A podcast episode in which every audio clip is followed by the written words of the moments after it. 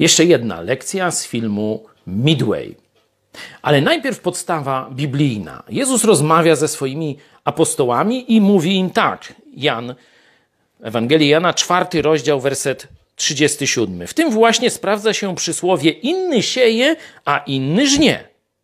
Ja posłałem was rządź to, nad czym wy nie trudziliście się. Inni się trudzili, a wy zebraliście plon ich pracy. Jezus oczekuje, że zarówno ci, którzy rozpoczęli pracę, a nie widzieli końca, nie widzieli owocu, jak i ci, którzy przyjdą i, można powiedzieć, w łatwy sposób zbiorą owoc, żeby razem cieszyli się i razem oddawali chwałę Bogu, a nie sobie, nie pogrążali się w jakiś konflikt, a to nie mi, pretensje, zawiść i tak dalej.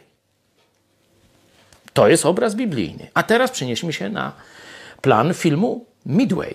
Ci z was, którzy widzieli, będą wiedzieć, o czym mówię.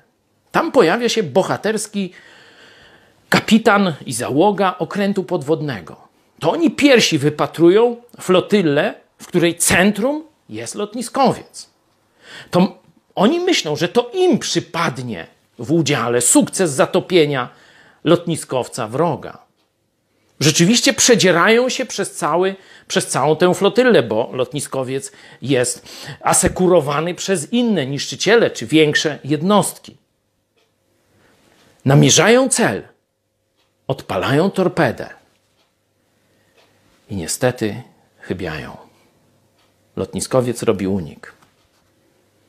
I wtedy nimi zajmują się inne statki. Jeden niszczyciel szczególnie podąża za nimi, żeby ich zniszczyć.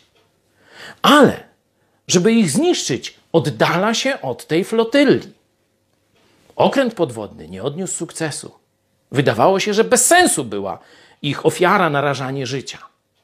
Ale dzięki temu, że przyjęli to pierwsze uderzenie, zrobili co trzeba, to potem ten oddalający się niszczyciel naprowadza całą eskadrę, która już zatopi ten lotniskowiec, do celu. Bez poświęcenia tej łodzi podwodnej nie byłoby sukcesu całej bitwy. Pomyśl, kiedy nie widzisz owocu swojej pracy, a szczególnie kiedy widzisz, że na twojej pracy inni odnoszą sukcesy, że nie jest celem, żebyś ty odniósł sukces. Celem jest, żeby ciało Chrystusa odniosło sukces na Jego chwałę.